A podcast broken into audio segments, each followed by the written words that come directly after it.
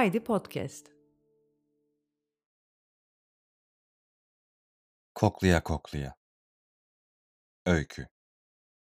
Yazan Cevher Tat. Ofisime girdim, kapıyı kapattım. Sol yandaki kendi masamı es geçip karşıdaki Nihal Hanım'ın masasına oturdum. Krem rengi ve griye bulanmış binanın tek kurtulmuş bölgesi. Sandalyesi daha rahat, masası daha geniş. Lavanta kokuyor. Arkasında pencere var. Masanın ortasında Nihal Hanım'ın önceden bıraktığı işler duruyor. Oda karanlık. Böyle daha çok hoşuma gidiyor. Bir süredir ne perdeleri açıyorum ne de kapıyı. Odada tek başıma uzun süreler çalışmıyorum. Nihal Hanım. Kim derdi ki bir baş ağrısından git de doktora. Testler, tetkikler. Malulen emekli ol sonra. Üzüldüm kadına. Kocasını, çocuklarını da görmüştüm. Nihal Hanım'ı onlarsız hayal edemez oldum. Neden kocasını sabahları ekmek, süt, yumurta alırken, çocuklarını sofraya kapkacak taşırken, kendisini de ütü yaparken düşünüyorum? Uyandıklarında böyle mi yapıyorlar? Nihal Hanım'ın kalan işlerini kendimden en uzak noktaya ittim. Benim masamın aksine çok eşya var bu masada. Bir aile fotoğrafı, bir de ayrı olarak çocuklarının fotoğrafı. Renkli küçük kare kağıtlar, metal kalemlik, içinde keçeli kalemler, 30 santimlik cetvel, birkaç polisiye kitap, el kremleri, ajanda. Çocuklarının olduğu fotoğrafı elime aldım. Küçük olana, Yiğit'e baktım. Sadece fotoğrafta görsem efendi uslu bir çocuk sanırdım. Efendi ama uslu değil. Buraya geldiklerinde bütün koridoru koşmuş, bütün odalara girip herkesle tanışmıştı. İşleri daha ne kadar öteleyebilirim onu hesaplıyorum. Baskı eden yok, hani ne oldu işler diyen yok. Üç gün yapmasam işleri hiçbir şey aksamaz. İşin büyük çoğunluğu kağıttaki yazıları bilgisayara geçirme, aynı formattan dilekçeler hazırlayıp birkaç cümlesini değiştirme, kağıtları ilgililere imzalatma. Üç gün değil, bir ömür boyu yapmasam kimsenin ruhu duymaz. İş diye geliyorsun, başka bir şey yapılmıyor. Gazete bile okusan, odanın önünden biri geçer de sağa sola anlatır diye düşünmekten rahat oturamıyorsun. İş yapmıyorsan da yapar gözükmen lazım. Kapım bayağıdır kapalı. Şimdi demesinler kapısı kapalı, ne yaptığı belli değil. Kalktım yerimden kapıyı açtım. Telefonda bağıra çağıra konuşanlar, eşya tıkırtıları. Odama dolan soğuk. Gözümü acıtan floresan ışık. Nihal Hanım'ın masasına geri döndüm.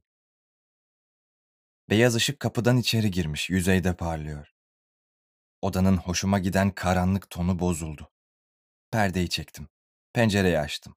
Bir rüzgar geldi. Odadaki eşyaları salladı. Rüzgardan güç alan pencereyi zorlanarak kapattım. Yeniden lavanta koktu. Nihal Hanım. Nihal Hanım'ın son günü nasıldı hatırlamıyorum. Öyle bir gün olmadı çünkü. Birden bir haftalık raporla gelmedi işe. Sonra da kimse görmedi onu.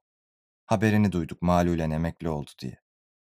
Durumu iyiymiş. Biraz daha iyi olursa veda için gelebilirmiş.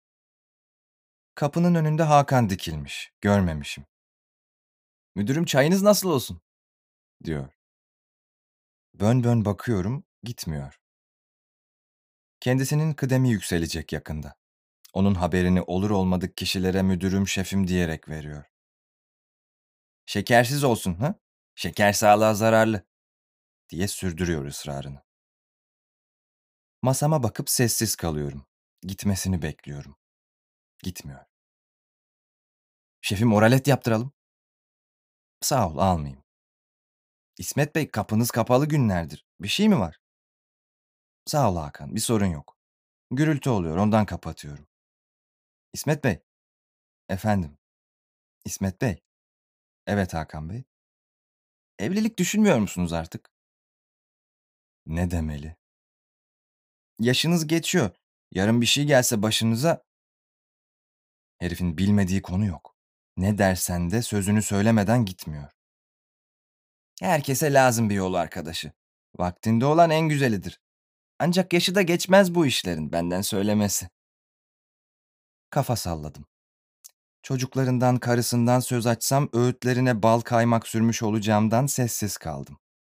Şükür kendisi de bahsetmedi. Birikmişiniz var mı ayıptır sorması?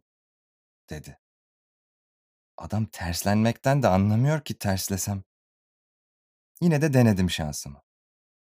Ayıptır, dedim. Dediğimi duymamış gibi yüzüme bakıyor. Cevap vereceğimi sanıyorsa. Öğlen bir kebap sipariş verelim diyoruz. Afiyet olsun. Size de verelim mi sipariş? Size afiyet olsun, almayayım. Beslenmeye de dikkat etmek lazım ama yeri geldi mi sefasını da süreceksin. Yapın bir kaçamak ne olacak? Bir çorba yetiyor bana sağ olun. Ben işlerime geçeyim o zaman. Bu kadar çalışmayın canım. Arada bir kaytarmaya kimse bir şey demez. Öğlene kadar bitirmem lazım. Pek bir şey kalmadı zaten. O zaman görüşürüz. İyi madem. Konuştuğumuz gibi. Yol arkadaşı işini düşünün müdürüm. Dedi ve göz kırparak gitti. Kalkıp kapıyı kapatıyorum. Sol yandaki kendi masama geçiyorum. Bacaklarıma bir yorgunluk çöküyor. Başlamıyorum önümdeki işlere. Nihal Hanım vedaya gelecek mi onu düşünüyorum. Lütfen gelin Nihal Hanım. Çocuklarınızı da getirin. Onlara ne güzel terbiye vermişsiniz, ne güzel eğitmişsiniz. Hele o küçük olan yok mu, Yiğit? Ellerimden nasıl öpmüştü öyle. Kokluya kokluya.